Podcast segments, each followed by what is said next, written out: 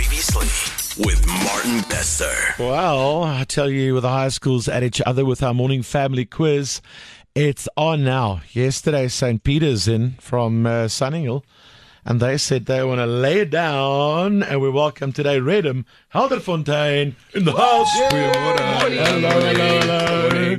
Nice to meet you all. Welcome, welcome, Redham. What's happening on your calendar? What are we looking forward to? What are you excited about? So this year, um, well, our motto, the motto of our school is "We shall give back," and we're really excited about that, just because it means we can get involved with our community and give back to our community. So our first, um, Our first event on the event, calendar. uh, would be a blood drive that is happening this Thursday. Teachers, parents, students can all donate blood, save three lives, and you guys can even come donate as well if you want. How fantastic is your actual motto? We shall give yeah, back. that we is shall the give motto back. of our school. Love it. Oh, How Love awesome it. is that? Yes. The school is getting it right. That is fantastic. And your blood drive is this Friday, This Thursday. it's Thursday, and Yes. and, and anybody, Yeah. just Yeah. anybody Yeah. can come Yeah. in Come uh, and to sign to up. your campus and Yeah. just Wow. yeah, so we've had about sixty parents, students, and teachers sign up already. But yeah, it's open. so Cameron, uh, Shauna, Nawal, and Jared. Good luck. Have some fun. Thank you. Some mornings, the questions for me anyway are tougher than other mornings. It is just a game, and uh, you're chasing 11, just in case you want to know. uh, the 11 points got by John Forster at Technische School uh, in Pretoria side. So, Johannesburg, are you ready? Yes, we Shall are. we do this? I'm going to put 30 seconds on the clock. And shout out your answers nice and loudly. Here, here we go. Who is the final Tsitsipas? Um, There. tennis player. Mulvaney is hello in which language? Xhosa. Katniss Everdeen is a famous literary character in Again. which name the animal on the loose in Johannesburg Tiger. Tiger. yesterday. What is the main ingredient in the risotto? Rice. Rice. What is the only prime number Two. that is Two. even?